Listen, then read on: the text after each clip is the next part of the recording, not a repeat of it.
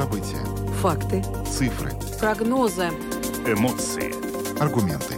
Взгляды. Подробности на Латвийском радио 4. Здравствуйте, в эфире Латвийского радио 4, программа «Подробности», ее ведущий Евгений Антонов. и Юлиана Шкагала. Мы также приветствуем нашу аудиторию в подкасте и видеостриме. Коротко о темах, которые мы обсудим сегодня, 26 сентября. Ну и поговорим о том, что сегодня на 66 избирательных участках начинается предварительное голосование на выборах 14-го Сейма. Стоит напомнить, что выборы состоятся уже на этой неделе, в субботу, 1 октября. И вот начиная с сегодняшнего дня, люди, которые уже заранее знают, что в субботу они по каким-то причинам на участок не попадут, могут это сделать. Ну и, собственно, сегодня мы э, более подробно э, расскажем о процедуре, о некоторых нововведениях, э, связанных с выборами выборами. Сегодня состоялась специальная пресс-конференция Центральной избирательной комиссии на этот счет. Ну и также поговорим о последних рейтингах партии, которые, ну, на самом деле очень интересно получать рейтинги партии за неделю до выборов. Это всегда такой, такая небольшая интрига. Да, который сохраняется, несмотря на то, что, в общем, до выборов остается все меньше времени. Тем не менее, цифры очень интересны, мы их, безусловно, сегодня обсудим, а после этого мы хотим обсудим, обсудить этот вопрос с вами. Мы проведем интерактивный опрос и хотим попросить вас ответить на такой вопрос. Какие надежды вы связываете с новым Сеймом? Телефон прямого эфира 67227-440. Ну и поговорим о продолжающихся в России акциях протеста против мобилизации или, как ее называют там, могилизации. Да, могилизацию ее стали называть, в общем-то, сегодня уже точно совершенно не зря, потому что в одном из городов Иркутской области мужчина, которого пытались призвать, открыл стрельбу в военкомате. В результате был тяжело ранен начальник призывной комиссии. Ну и вообще, собственно говоря, протестный потенциал а, вот этой сейчас этих акций, которые начались, он достаточно непонятен, но и мы подробно обсудим эту тему с политологом из России. Ну и наш э, цикл Блиц-интервью с кандидатами на пост премьер-министра от всех партий, стартующих на выборах в 14-й Сейм. У нас осталось четыре списка э, интервью с кандидатами в премьеры, от которых прозвучат на этой неделе. И сегодня подошла э, очередь списка номер четыре. Это Таута Скалпи Латвии и их кандидат на пост премьера Эдгар Краминш.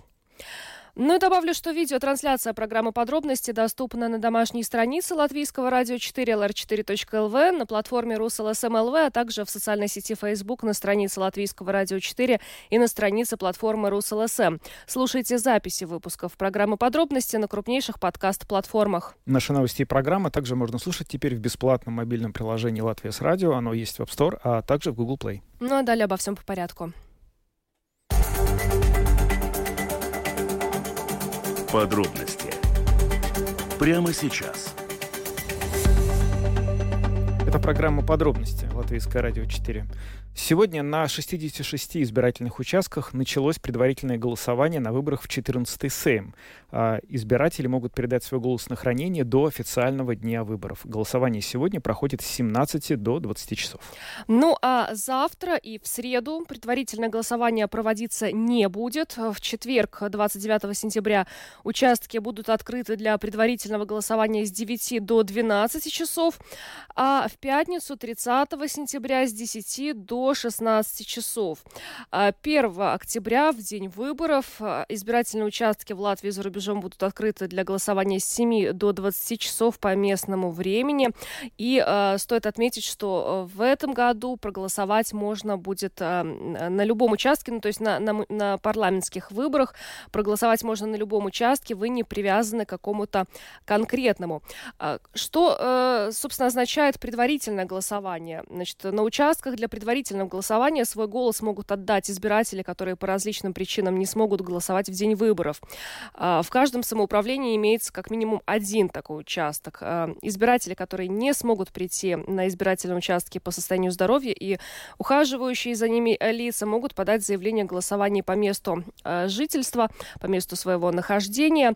Ну и, собственно, это означает, что с сегодняшнего дня, по сути, можно сказать, что в Латвии начались выборы в 14-й Сейм. Очень быстро пролетело время, мы очень долго э, говорили о том, э, как эти выборы будут проходить, какие партии имеют э, наибольше шансов э, избраться э, в следующий Сейм. Ну и, собственно, это время подошло уже на этой неделе в субботу. Да, и вот э, сегодня состоялась пресс-конференция, на которой глава Центральной избирательной комиссии Кристина Берзани более подробно рассказала, собственно, о процедуре вот этого голосования, которое началось, и мы сейчас представляем вашему вниманию то, что она сказала? Да, ну вот я хочу уточнить. Э, Кристина Берзиня, вот в тот фрагмент, который э, с пресс-конференции мы вам сегодня продемонстрируем, там речь идет о некоторых нюансах, о которых э, очень важно знать избирателям, так что послушайте внимательно, в том числе некоторые нововведения, касающиеся срока действия э, документов, удостоверяющих личность. Tātad balsošanas dokuments šajās vēlēšanās ir gan Latvijas pilsoņa pase, gan Латвийс pilsoņa personas apliecība. На предстоящих выборах в Сейм документом для голосования будет служить и паспорт гражданина Латвии, и удостоверение личности гражданина Латвии, то есть ID-карта. Очень важный момент. Действительными для участия в выборах будут являться также те удостоверяющие личность документы, срок годности которых закончился начиная с 1 марта 2020 года. Это связано с тем, что тогда в Латвии началась пандемия COVID-19 и поменять документы было достаточно сложно. Штамп в паспорте на избирательном участке ставить не будут. Его заменили отметкой в электронном онлайн-регистре избирателей. Этот онлайн-регистр служит для нескольких целей. На избирательном участке работник избирательной комиссии в онлайн-регистре убедится в праве избирателя голосовать и отметит, что избиратель уже проголосовал. Таким образом, проголосовать повторно будет невозможно. Еще призываю избирателей проверить, стоит ли на вашем конверте штамп с номером соответствующего участка, поскольку только такие конверты являются действительными. Очень часто у нас спрашивают, можно ли голосовать пустым конвертом. Например, если человек не знает, за кого голосовать, но хочет исполнить свой гражданский долг и прийти на выборы. Это один из самых популярных вопросов. Да, это разрешено. Голосуя пустым конвертом, вы повышаете тот порог, который партии должны преодолеть, чтобы получить мандат в парламенте. И еще один вопрос, который из этого следует. Распределят ли в таком случае мой голос по другим спискам и приплюсуют ли кому-то другому. Нет, так это не происходит. Вся математика выборов утверждена законом, и об этом вы можете прочитать в информационных материалах на сайте ЦИК. Те партии, которые не преодолевают 5% барьер, в этих математических расчетах участия не принимают. Но это уже такая философия о том, как люди иногда интерпретируют разные вещи. Cilvēkiem patīk reizēm interpretēt lietas. Это была глава Центральной избирательной комиссии Кристина Берзиня, которая сегодня на специальной пресс-конференции еще раз напомнила в главных э, таких вещах, которые важно знать избирателю. Ну, про срок действия э, паспорта это очень логичный, мне кажется, шаг, потому что действительно у многих жителей до сих пор нет возможности быстро поменять э, удостоверяющий личность документа, срок годности которого истек, потому что были очень долгое время очереди э, в ПМЛП. Ну и еще важно отметить, что несмотря на то, что сегодня начинается предварительное голосование, ЦИК призывает э, его использовать только по уважительной причине. Например, если 1 октября в день выборов у вас э, дежурство на работе или что-то такое вот в этом роде. Да, но тем не менее вот эти все нюансы, про которые она рассказала, госпожа Берзина, нужно иметь в виду, принимая решение о том, когда вы отправляетесь на участок, не забыв те документы, которые она упомянула. Вместе с тем очень важные новости пришли от э, социологов, от э, службы СКДС в минувшие выходные, когда был обнародован последний рейтинг партии перед выборами в 14-й Сейм.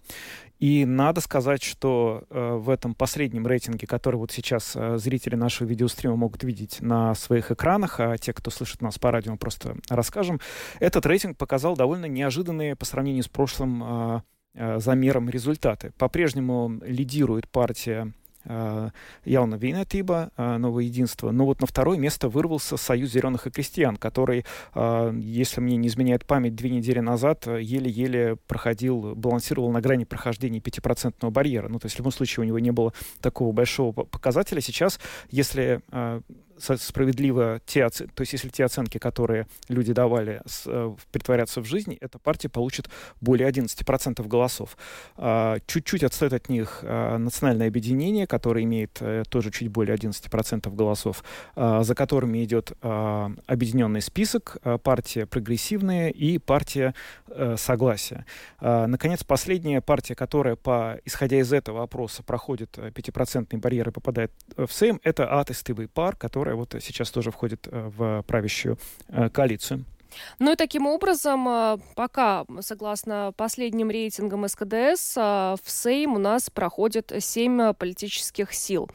За этой чертой пятипроцентной у нас э, следуют партии Катром Ункатрой, Латвия Pirmajā vietā, stabilitātei, Latvijas Krievu savienība, konserva konservatīvie, ну и далее уже идут другие партии, которые э, набирают менее 2%. Кстати, э, консервативные, да, у них, э, вот если мы посмотрим на рейтинги, очень четко видно это падение, потому что, как вы знаете, сейчас это одна из коалиционных партий, но вот судя по последним рейтингам СКДС, она не преодолевает 5% барьер. Но есть также и люди, которые до сих пор не определились, э, Планируете ли вы участвовать в выборах в Сейм, которые пройдут 1 октября 2022 года?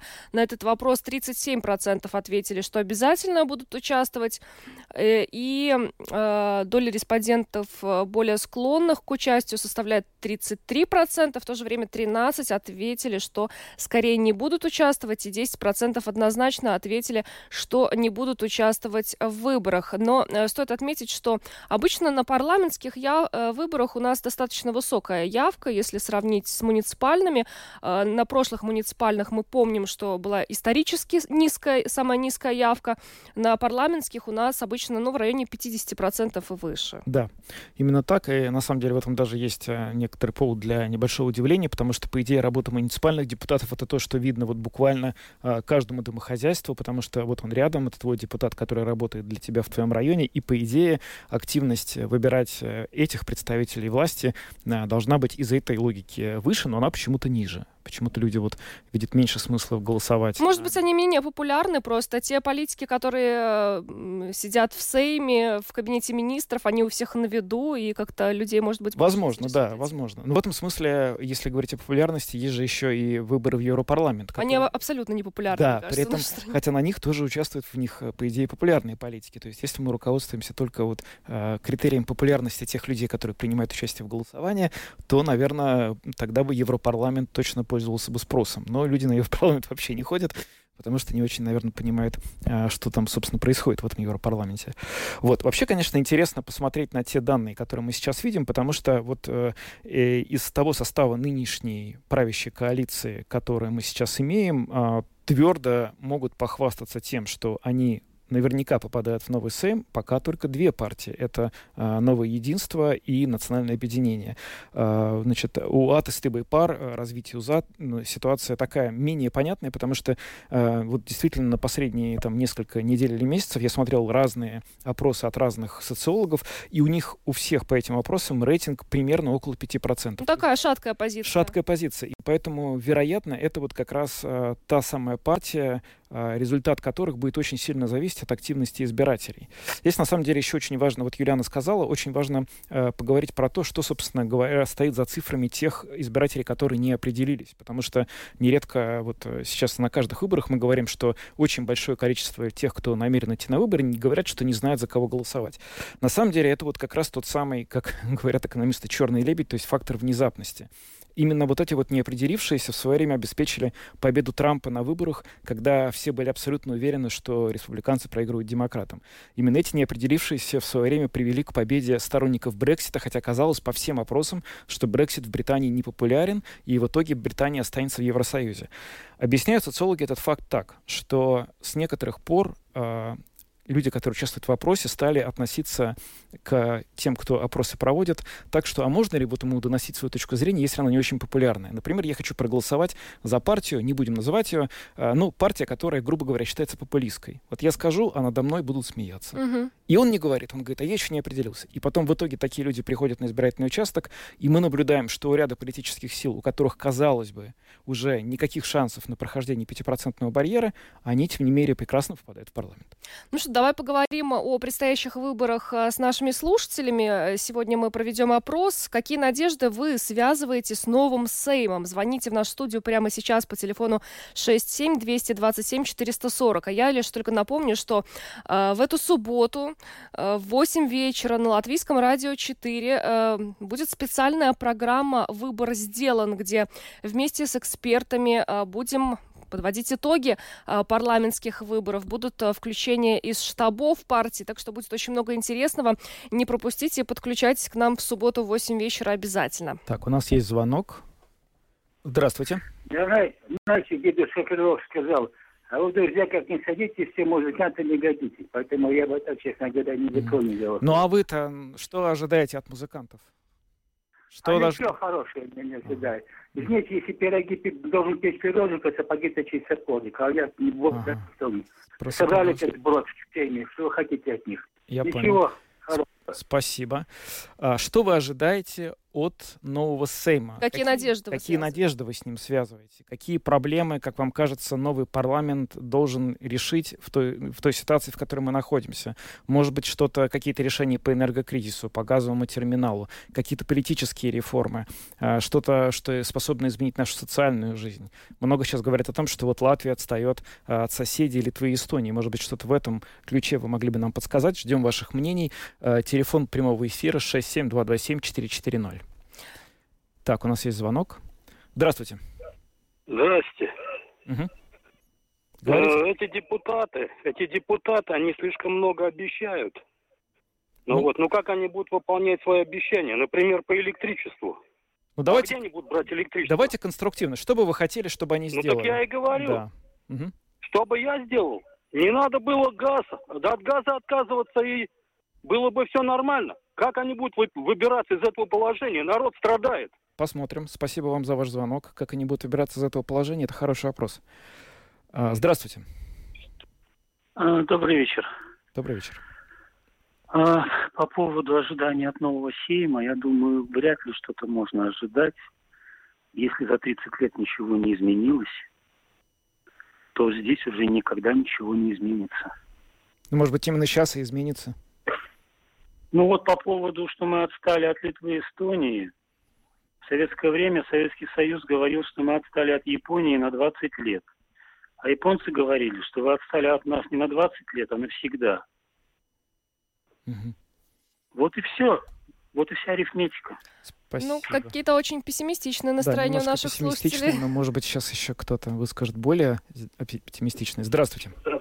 Добрый день. Я думаю, что будет только хуже, потому что с каждым годом все хуже, хуже и хуже. Мы уже ни с кем не дружим.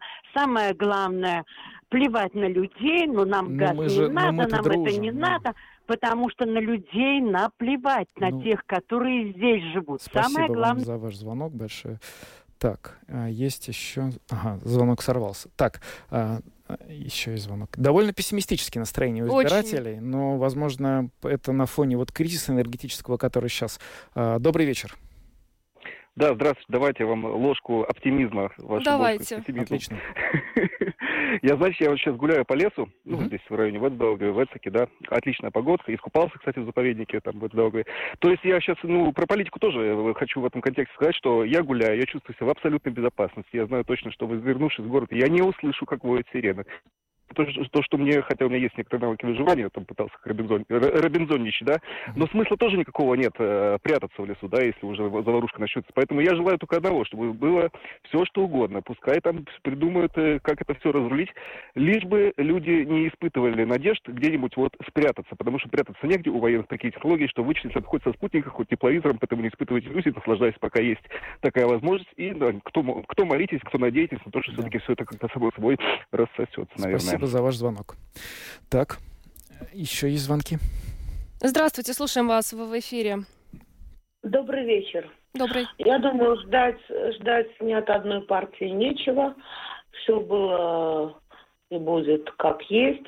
Мне понравилось, как Дмитрий Шандро в, во встречах с представителями партии сравнивал, что было обещано и что сделано.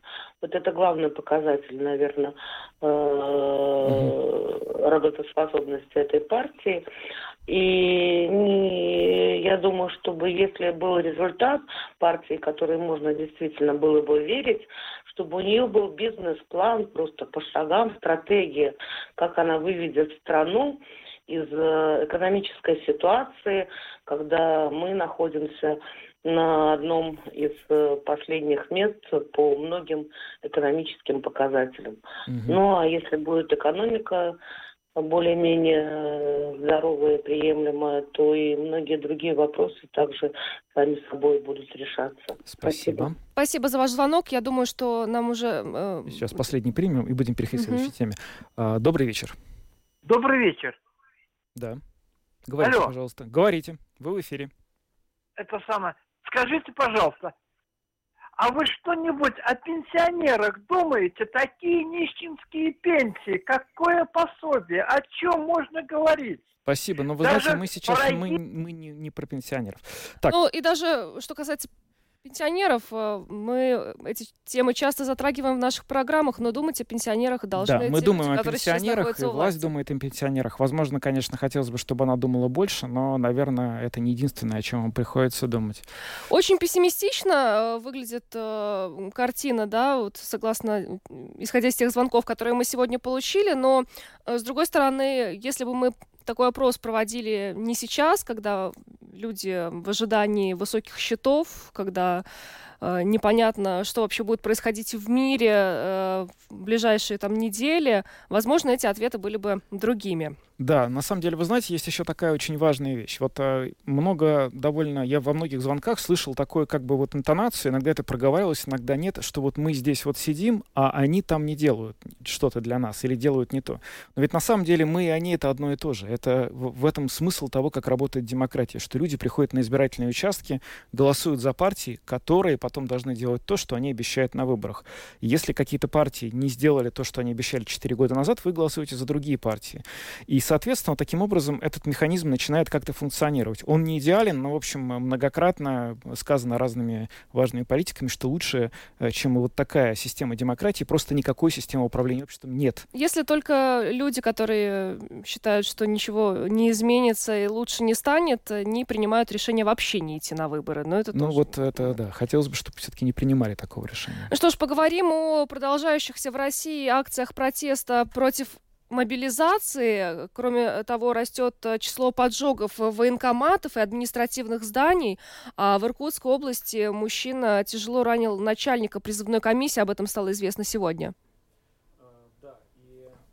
Да, и вот э, сейчас мы Сейчас мы послушаем вообще э, фрагмент интервью из э, программы «Открытый вопрос». Э, посол Латвии в России Марис Рекстенш сегодня нашему коллеге Роману Шмелеву рассказал вообще о том, какая атмосфера сегодня в России, чувствуется ли эта нервозность.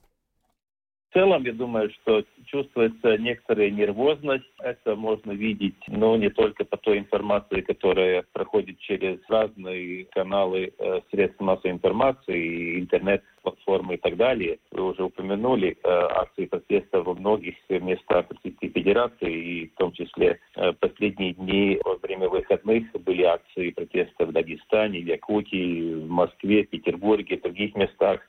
А сегодня э, с утра новостные ленты тоже извещают о том, что были э, поджоги в здании призывных комиссий или военных комиссариатов.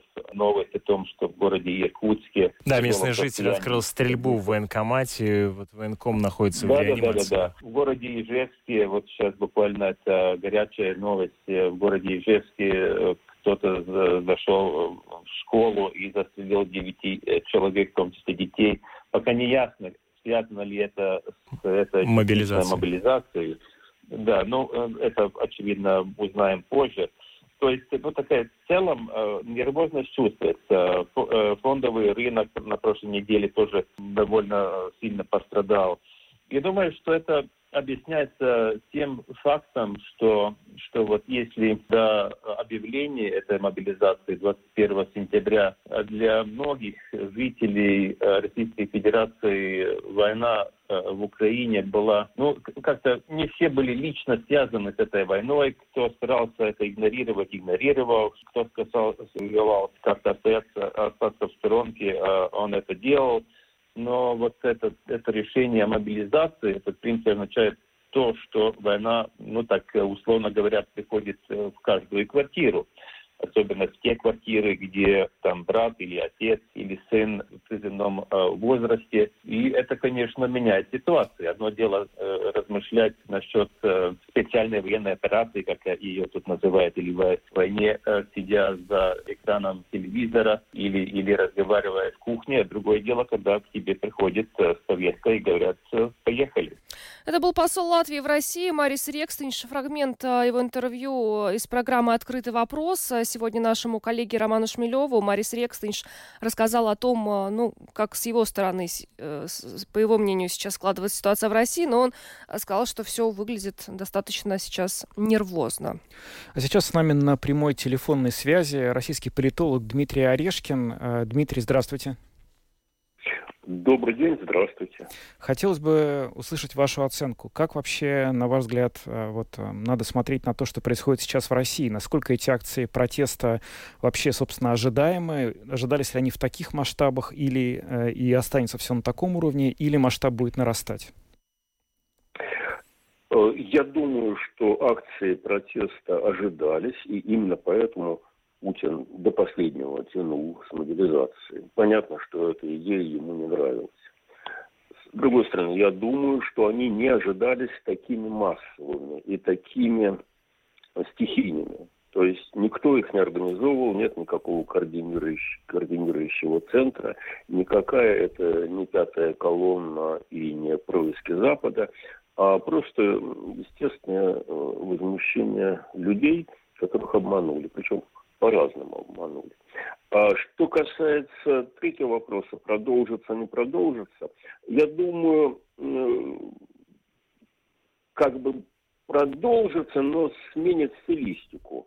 А, сейчас э, во многом это такие действия стахастические, истерические, в значительной степени случайные, когда ну, люди там стреляют э, в военкома или пытаются поджечь их бутылками с горючей смесью, или когда женщины в Дагестане выходят на стихийный протест.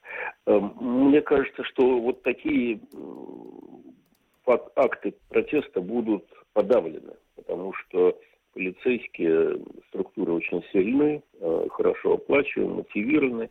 Сами они не хотят идти воевать ни в коей мере, поэтому им надо доказывать власти свою эффективность. И они с удовольствием это будут делать, э, наказывая, отлавливая, трамбуя вот этих самых протестантов. Но протест никуда не уйдет. Я так понимаю, что он приобретет другое качество, которое можно будет назвать таким стихийным народным саботажем. Люди будут бежать, прятаться, скрываться у родственников. И вот эта модель путинского государства вступит в прямой конфликт с оставшимися еще институциями, самыми простыми, самыми примитивными гражданского общества. Потому что легальных институций не осталось, нет никакой оппозиционной партии, нет независимого парламента, нет независимой прессы, но есть семья. Вот семья и друзья – это единственное, что осталось. И семьи будут прятать своих мужиков, э, их будут откупать, их будут отмазывать, их будут э, вывозить на дачу и заставлять там сидеть, чтобы не высовывались, и кормить там как-нибудь, привозя им еду. Но вот этого революционного взлета, о котором почему-то многие говорят, э, не будет просто потому, что в России нет э, политической структуры, которая могла бы такой протест организовать. Они все эти структуры благополучно заранее истреблены. Так же, как и все остальные признаки так называемых контрэлит. Но нет никого, кто мог бы взять на себя такую функцию. Навальный сидит, Борис Немцов убит, э, такие люди, как Ходорковский, высланы, выдавлены из страны. И в этом смысле Путин может чувствовать себя спокойно, может делать со страной все, что хочет. Он, собственно говоря, с ней и делает. Ну что, получается, у России, э, даже несмотря на всю эту сложившуюся ситуацию, нет политического будущего, ну, в какой-то ближайшей перспективе? Я боюсь, что так. Понимаете, как политическое будущее в 21, 21 веке у не то чтобы у страны, а у государственной модели есть только если там существуют какие-то страхующие независимые альтернативные точки опоры. Путин все это уничтожил. То, что называется институциями. Парламент целиком зависимый, суд э, смотрит в рот администрации президента, прессы нет, выборы фальсифицированы. Э, поэтому ну, есть один человек, от которого, на котором все зависит, на котором все висит, как на гвозде, вбитом в стенку. Э, ну, это северокорейская модель, это иранская модель, это, ну, там немножко сложнее, это, ну, скажем, туркменская модель, но никак не европейская. Поэтому, если с Путиным что-то случается, то в государстве начинается э, династический кризис. Как, это, это средневековая модель управления. Никто не знает, э, кому передавать власть. А раньше или позже с Путиным что-то случится. Из-за украинской войны, наверное, это случится раньше, чем могло бы быть, потому что первое лицо совершило стратегическую ошибку, и те же самые его сторонники э, это понимают. Это понимают. Поэтому у путинской модели государственности в России будущего нет. Но территория-то останется, и люди останутся, следовательно, и страна останется. А вот государство какое там будет, может оно разделится на части, может быть появится какое-то четвертое государство за последние сто лет. У нас же было три государства, да? Монархия, потом Советская Республика, потом буржуазная Российская Федерация. Ну, может какая-то и четвертая родиться. Но для путинского государства места в России уже, по-видимому, не будет. А каким вот образом этот вообще процесс может произойти? Вот вы, отвечая на первый вопрос, сказали, что сейчас тот протест, который есть, он фактически не может иметь политического измерения из-за того, что все вот эти вот ножки, на которых он мог бы опираться, как то оппозиция, независимые СМИ, парламент, они просто убраны, остался просто монолит, и силовой аппарат, я понимаю так, э, без особого труда подавит выступление там женщин в Якутии, в Дагестане, где бы то ни было еще. Э, тем не менее, вы, отвечая на второй вопрос, говорите, что политического будущего у страны нет. То есть получается, что что-то все-таки произойдет, что это вот будущее как бы уничтожит. Как мы из первого пункта переносимся во второй? Как от протестов, которые не имеют политического, да. Понятно. Как нас учили э, через диалектический Э, переход количества в качество uh-huh. в школе, нас так учили в университете. Э, на самом деле переход будет осуществляться естественным образом, потому что те же самые силовики, понимая, что Путин не справляется, по-видимому, это будет ясно в течение ближайших там, нескольких месяцев, почувствуют, что вопрос стоит ребром.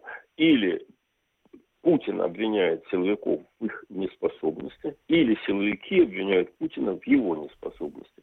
Кто-то ведь должен отвечать за то, что произойдет. Э, вряд ли Путину удастся выиграть э, украинскую войну. Это была его огромная ошибка, когда он начинал.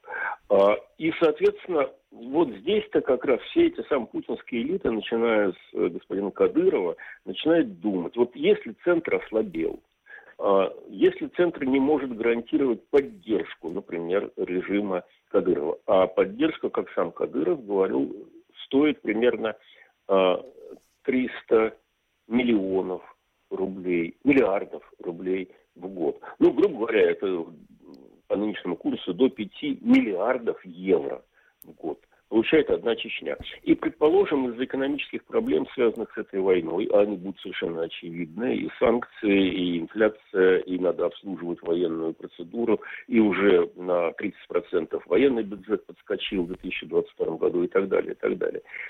Соответственно, кормление вот этих э, путинских э, наместников, силовиков э, в регионах существенно ослаблено.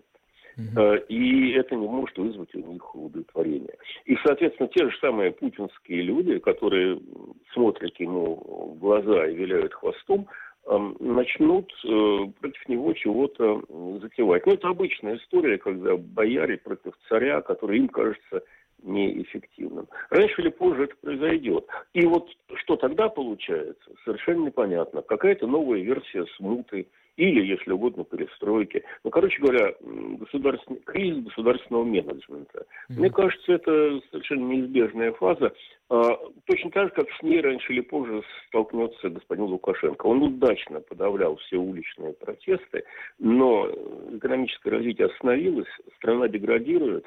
И, собственно, вопрос в том, когда э, и что произойдет при уходе Лукашенко с политической политической арены. Ведь не произойдет это мирная смена какая-нибудь, не придет Коля э, вместо Лукашенко в качестве это, такого... Это очень маловероятно, что он придет, да. Да, Благодар... и с Россией примерно то же самое. Да, благодарим вас, Дмитрий, за ваш комментарий. Это был Дмитрий Орешкин, российский политолог, который рассказал про то, собственно говоря, что означает нынешняя волна протеста против э, так называемой частичной мобилизации и может ли она перерасти в какую-то большие политические э, проблемы на территории России. Спасибо вам.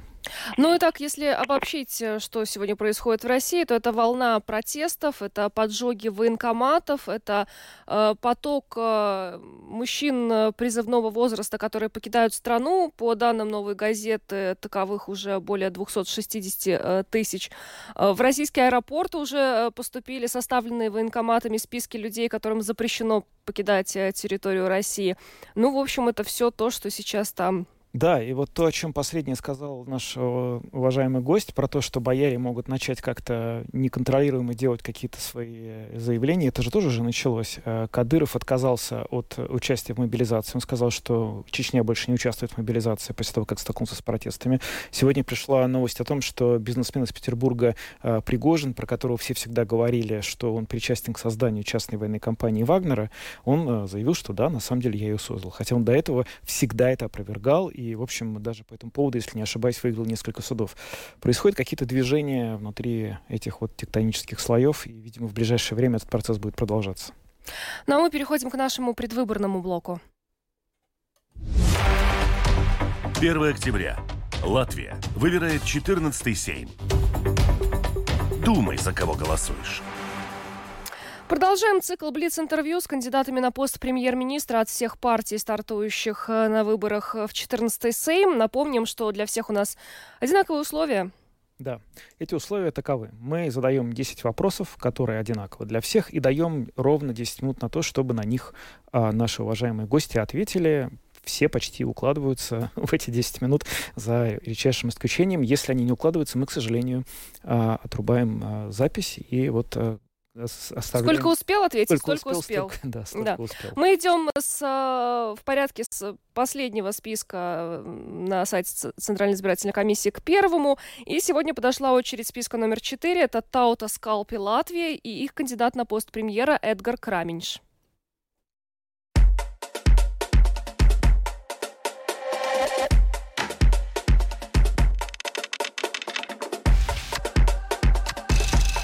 Самое главное, что избиратель должен узнать о вашей программе. Es domāju. Я думаю, избирателям нужно знать, что мы единственный список, который предлагает нашей стране радикальный капитальный ремонт. Дело в том, что мы сейчас находимся в ситуации, когда косметический ремонт уже не поможет. Мы хотим, чтобы Латвия соответствовала тому духу, в соответствии с которым ее основали наши предки, когда здесь очень дружно жили латыши, русские, немцы, евреи, и мы все были намного счастливее. Un mēs visi bijām daudz laimīgāki. Назовите, пожалуйста, три главные проблемы Латвии, которые вы будете в первую очередь решать на посту премьер-министра. Pirmais un galvenais jautājums ir satversmes sapulces sasaukšana. Первый и самый главный вопрос – созыв Конституционного собрания. Это связано с 1922 годом. Прошло сто лет, а у нас до сих пор нет самого главного документа – оригинала Конституции, как его называют. У нас нет документа, о котором мы могли бы сказать «да, он принят». Наоборот, мы знаем, что в 1922 году на Конституционном собрании не проголосовали за Сатверсме, потому что возникли споры из-за латгальского языка. Изначально проект предусматривал, что будет два языка. Потом все же пришли к тому, что будет один язык, что я считаю правильным. Латвия создавалась из разных общин и племен. У нас есть курши, земгалы, селы. Поэтому этот документ очень важен. Это первый документ. Я буду над ним работать, даже если меня не изберут Сейм. Конечно, если мне будет доверено хотя бы 5% голосов избирателей, мне будет легче над этим работать, поскольку я смогу использовать свои депутатские полномочия. Это первый очень важный вопрос. Понятно, что его не получится решить слишком быстро. На это уйдет как минимум год. Второй вопрос, который стоит на повестке дня уже сейчас, связан с ценами на энергоресурсы. Люди изберут Сейм, мы начнем работать 1 ноября, и это означает, что жители в январе почувствуют, что в их кошельках крах. Первое и главное решение, которое нужно принять, не облагать энергоресурсы НДС. Ну а третий вопрос связан с тем, что необходимо упростить налоговую систему. Или, если проще сказать, нужно восстановить такое понятие, как народное хозяйство, которое сейчас у нас пропала. В Латвии больше нет специалистов по народному хозяйству. У нас есть только банковские экономисты. Это две разные вещи. Это связано с пересмотром налогов, восстановлением производства и, я думаю, если будет необходимо, беспроцентными кредитами государства, чтобы мы восстановили серьезное производство. На какую страну Латвия, на ваш взгляд, должна быть похожа и почему? Латвия jābūt līdzīga tikai Латвия. Латвия должна быть похожа только на Латвию. Наше большое несчастье заключается в том, что латышам не хватает уверенности в себе. Я здесь не говорю о латышах по национальности. У нас есть проблема, что мы под словом «латыш» подразумеваем много разных понятий. Если наша страна Латвия, то граждане нашей страны – латыши. Точно так же, как, например, граждане Австрии – австрийцы. Но это не означает, что это их национальное происхождение. Латышом может быть латыш, русский, поляк и так далее. И отвечая на вопрос, на какую страну Латвия должна быть похожа, я хотел бы сказать, что у граждан Латвии очень низкая самооценка. Возможно, это связано с тем, что мы состоим из смеси разных народов. Здесь были поляки, шведы, русские, поэтому мы всегда готовы выслужиться либо перед Западом, либо перед Востоком. За эти 32 года мы покатались по миру, насмотрелись всего чего, привезли сюда всего чего. Это такой несъедобный рассольник, в который все что-то бросают. Самое главное — это совокупность знаний латышского народа, которая состоит из природы, из архетипов, с которыми мы просыпаемся. Кстати, неважно, будь я негром, я просыпаюсь в Латвии, а закат такой, которого нет в Африке, и небо, и голубизна неба — все это создает нашу идентичность. Во-первых, все это нужно вернуть в школьную программу. Должна быть совокупность знаний латышского народа. Тогда мы поймем, как управлять страной. Каковы ваши преимущества перед другими кандидатами в премьер-министры? Во-первых, я латыш. Я всю жизнь прожил в Латвии. У меня трое детей, и все они находятся в Латвии. Мои дети самостоятельные и могут постоять за себя. Этот опыт должен быть. Во-вторых, я никогда не был в политике. Я и сейчас не являюсь членом политической партии. Я единственный кандидат на пост премьера, который не состоит в партии. Люди, которые подписались под выполнение моей программы, не являются членами конкретной партии, поэтому на них нельзя оказать влияние. А какое может быть ваше слабое место? Мое самое слабое место моя эмоциональность. Мне очень трудно смотреть на то, как сейчас у людей все складывается в жизни. Однако я знаю, что должен буду вооружиться, возможно, таким безжалостным конструктивным подходом, чтобы решить те проблемы, которые затрагивают большую часть общества. И это проблема, потому что у меня душа болит за любого человека, у кого плохо складывается в Латвии, но я это просто не могу себе позволить. Это Кто для вас является ориентиром мирового политика? Умный руководитель любой страны. Руководитель любой страны, приоритетом которого является его народ, таких очень много. Я очень высоко оцениваю умственные способности Владимира Путина. Я очень высоко оцениваю то, что Лукашенко сделал в Беларуси, возможно, даже выше, чем действия господина Путина. К сожалению, Европа сейчас как бы раздавлена. Мы можем смотреть в направлении Африки, Ирака, Ирана. Там очень много руководителей, думающих о своем народе. К сожалению, Европа немного сдалась и поэтому распадается. Но мне очень жаль, если Италия, как культурный центр Европы, скоро утратит свое влияние. Если не пост премьера в новом правительстве, то в какой роли вы себя видите? Мое сильное место – это, конечно, образование и культура. В нашей программе написано, что Министерство образования и культуры можно объединить, ведь культура не может существовать без образования, а образование без культуры. Я надеюсь, что в Латвии этот пост наконец-то не будет таким, а можно сказать, пасынком, а он будет одним из главных. Назовите трех политиков не из вашей партии, которых вы позвали бы в свой кабинет министров. Я не смотрю на людей, как на потенциальных кандидатов в министры. Мы идем на парламентские выборы. Люди, которые в них участвуют, в первую очередь должны быть депутатами Сейма. Ну а потом уже я пригласил бы в министерство профессионалов. Профессионалс министрс министриас. Если бы вы были на месте Кришиниса Каринша последние три года, что в стране было бы иначе?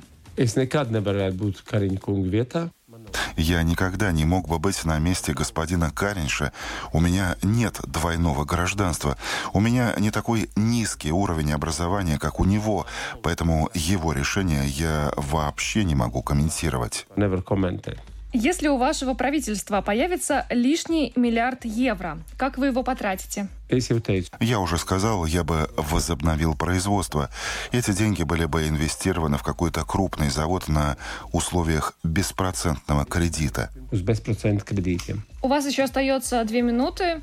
На все вопросы вы ответили, но поэтому вы э, можете это время потратить для того, чтобы дополнить какой-то из ваших ответов.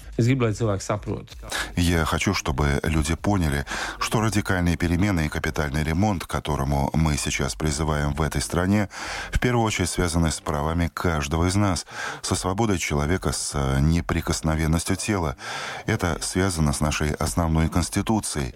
Люди должны пробудиться и понять то, что написано на бумаге о том, что власть принадлежит народу. Это не только красивые слова, это реальность за которую нужно бороться.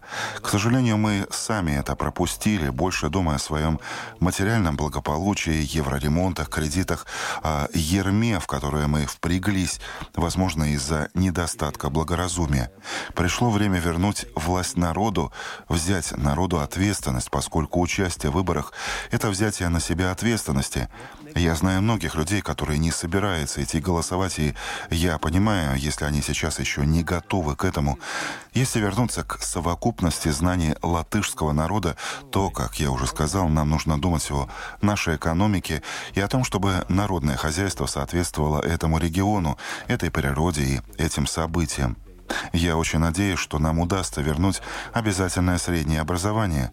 Многие сейчас выражают недоумение по поводу того, что в СЕМ баллотируются люди с основным образованием. Возможно, частично эти люди не виноваты в этом, так как система это предусматривает. За 30 лет качество депутатов Сейма сильно снизилось, поэтому я призываю в Латвии ввести обязательное среднее образование. Тогда, через 4 года, обществу не нужно будет возмущаться, что люди с основным образованием идут в Сейм, мы выступаем за то, чтобы система здравоохранения была переориентирована, чтобы мы не боролись с последствиями, а думали о здоровом образе жизни. Мы выступаем за то, чтобы у нас укоренился принцип народного хозяйства через народовластие, насколько это возможно в самоуправлениях. Это означает, что общество должно избирать в своих властях председателей, которым уже далее нужно будет идти на округ, на страну. Начнем быть хозяевами на своей земле и будем бороться за это. Sāksim būt saimnieki savā zemē un cīnīsimies par to. 1 октября. Латвия выбирает 14-й сейм. Думай, за кого голосуешь. Это был Эдгар Краминч, кандидат на пост премьер-министра от списка номер 4 Таута Скалпи Латвией. Ну а мы продолжим наш предвыборный проект. Еще три у нас осталось кандидата. Соответственно, поскольку мы шли от 19 номера к первому, вот в ближайшие дни вы услышите интервью с кандидатами в премьер-министра от первых трех партий по номерам из бюллетеня, за который нам всем э, придется голосовать, предстоит голосовать 1 октября. На этом программу подробности завершаем. Мы с вами были Евгений Антонов и Юлиана Шкагла. Звукооператор Том Шупейко, видеооператор Роман Жуков. Всем хорошего вечера и до завтра. До свидания.